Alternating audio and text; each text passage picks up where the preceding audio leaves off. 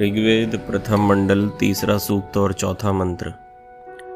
इंद्राया ही चित्रभानो सुता इमे त्वायवः, अण्वीभिस्तना पूता सह पदार्थ, चित्रभानो, हे आश्चर्य प्रकाश युक्त इंद्र, परमेश्वर, आप हमको कृपा करके प्राप्त होजिए कैसे आप हैं कि जिन्होंने अण्वी भी कारणों के भागों से तना सब संसार में विस्तृत पूता सह पवित्र और त्वायवह आपके उत्पन्न किए हुए व्यवहारों से युक्त, सुताह, उत्पन्न हुए मूर्तिमान पदार्थ उत्पन्न किए हैं। हम लोग जिनसे उपकार लेने वाले होते हैं, इससे हम लोग आप ही के शरणागत हैं। दूसरा अर्थ, जो सूर्य अपने गुणों से सब पदार्थों को प्राप्त होता है, वह अणवी भी अपनी किरणों से तना संसार में विस्तृत त्वाय वह उसके निमित्त से जीने वाले पूता सह पवित्र, सुताह संसार के पदार्थ हैं, वही इनको प्रकाश युक्त करता है। भावार्थ, यहाँ श्लेषालंकार समझना जो जो इस मंत्र में परमेश्वर और सूर्य के गुण और कर्म प्रकाशित किए गए हैं, इनसे परमार्थ और व्यवहार की सिद्धि के लिए अच्छी प्रकार उपयोग लेना सब मनुष्यों को योग्य है। इस मंत्र में ध्यान देने वाली एक बात है। इस मंत्र के दो अर्थ किए गए हैं। एक आध्यात्मिक रूप में परमेश्वर के संदर्भ में और एक भौतिक रूप में सूर्य के संदर्भ में। तो पहले हम चर्चा करते हैं जो परमेश्वर के संदर्भ में बात की गई है। ये सभी जानते और मानते हैं, चाहे वे संसार में किसी भी मत संप्रदाय में हो कि संसार जो है, वह किसी एक शक्ति ने उत्पन्न किया है। संसार अपने आप उत्पन्न नहीं हो सकता। उसको उत्पन्न करने के लिए किसी बाहरी शक्ति या निमित्त की आवश्यकता होती है। जिस प्रकार से आप अपने घर में भोजन पकाते हैं, भोजन की सामग्री अपने आप कट के अपने आप बर्तन में नहीं जाएगी और खुद नहीं बन सकती। उसके लिए आपका निमित्त होना आवश्यक है। जब तक आप अपना हाथ या अपना पुरुषार्थ उसमें नहीं डालेंगे, तब तक सामग्रियों का एक साथ आना, उनका सही तरह से नियोजन होना, फिर उससे एक सामग्री का तैयार होना वह संभव नहीं हो सकता। ठीक उसी प्रकार से इस ईश्वर ने इस संसार की रचना की है। कोई भी रचना जब होती है, वह रचनाकार के ज्ञान के अनुसार होती है। रचनाकार के मस्तिष्क में या बुद्धि में जो भी विचार होते हैं या जो भी एक पैटर्न होता है, उसी के अनुसार रचना मूर्त रूप ले पाती है। बिना ज्ञान के रचनाकार कभी किसी रचना को जन्म नहीं दे सकता।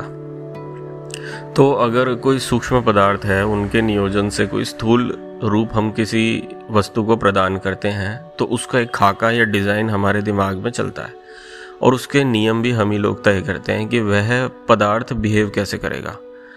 तो संसार में जितने भी पदार्थ उत्पन्न हुए हैं, जो परमात्मा ने उत्पन्न किए हैं, वे परमात्मा ने अपने ज्ञान के अनुसार किए हैं।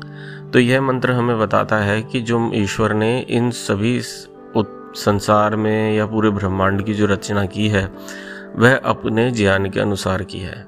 और ईश्वर का जो ज्ञान है, वह सर्वश्रेष्ठ है। क्योंकि ईश्वर सर्वज्ञ है, वह सब कुछ जानने वाला है।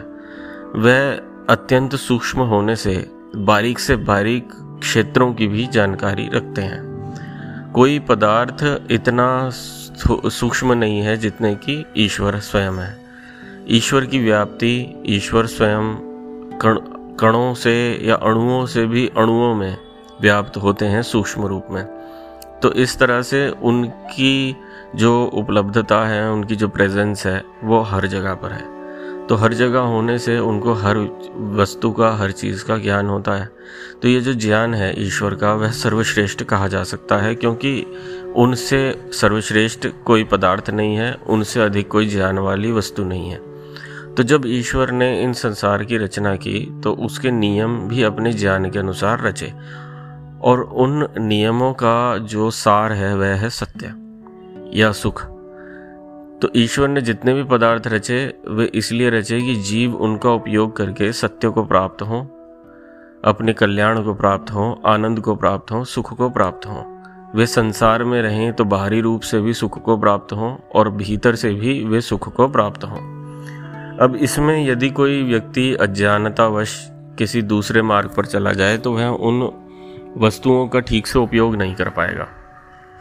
ना वह अपने शरीर का ठीक से उपयोग कर पाएगा, ना वह संसार का या संसार के पदार्थों का ठीक से उपयोग कर पाएगा। इसीलिए ईश्वर ने जिस ज्ञान के अनुसार संसार की रचना की है, उस ज्ञान को समझना वेद के माध्यम से मनुष्यों को उचित है। तो पहला अर्थ तो ये हुआ। दूसरा अर्थ ये है सूर्य के संदर्भ में, यदि हम यहाँ पर इंद्र शब्द का जो पर्याय है, वह परमेश्वर न लेके सूर्य लेते हैं तो इसका अर्थ क्या होगा?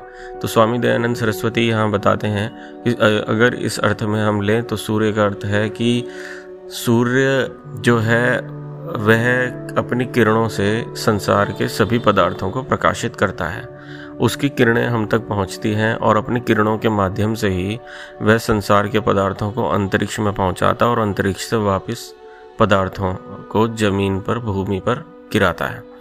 तो इस प्रकार से जो भी हम व्यवहार सूर्य के माध्यम से कर रहे हैं, वह उसकी किरणों के माध्यम से हम कर रहे हैं।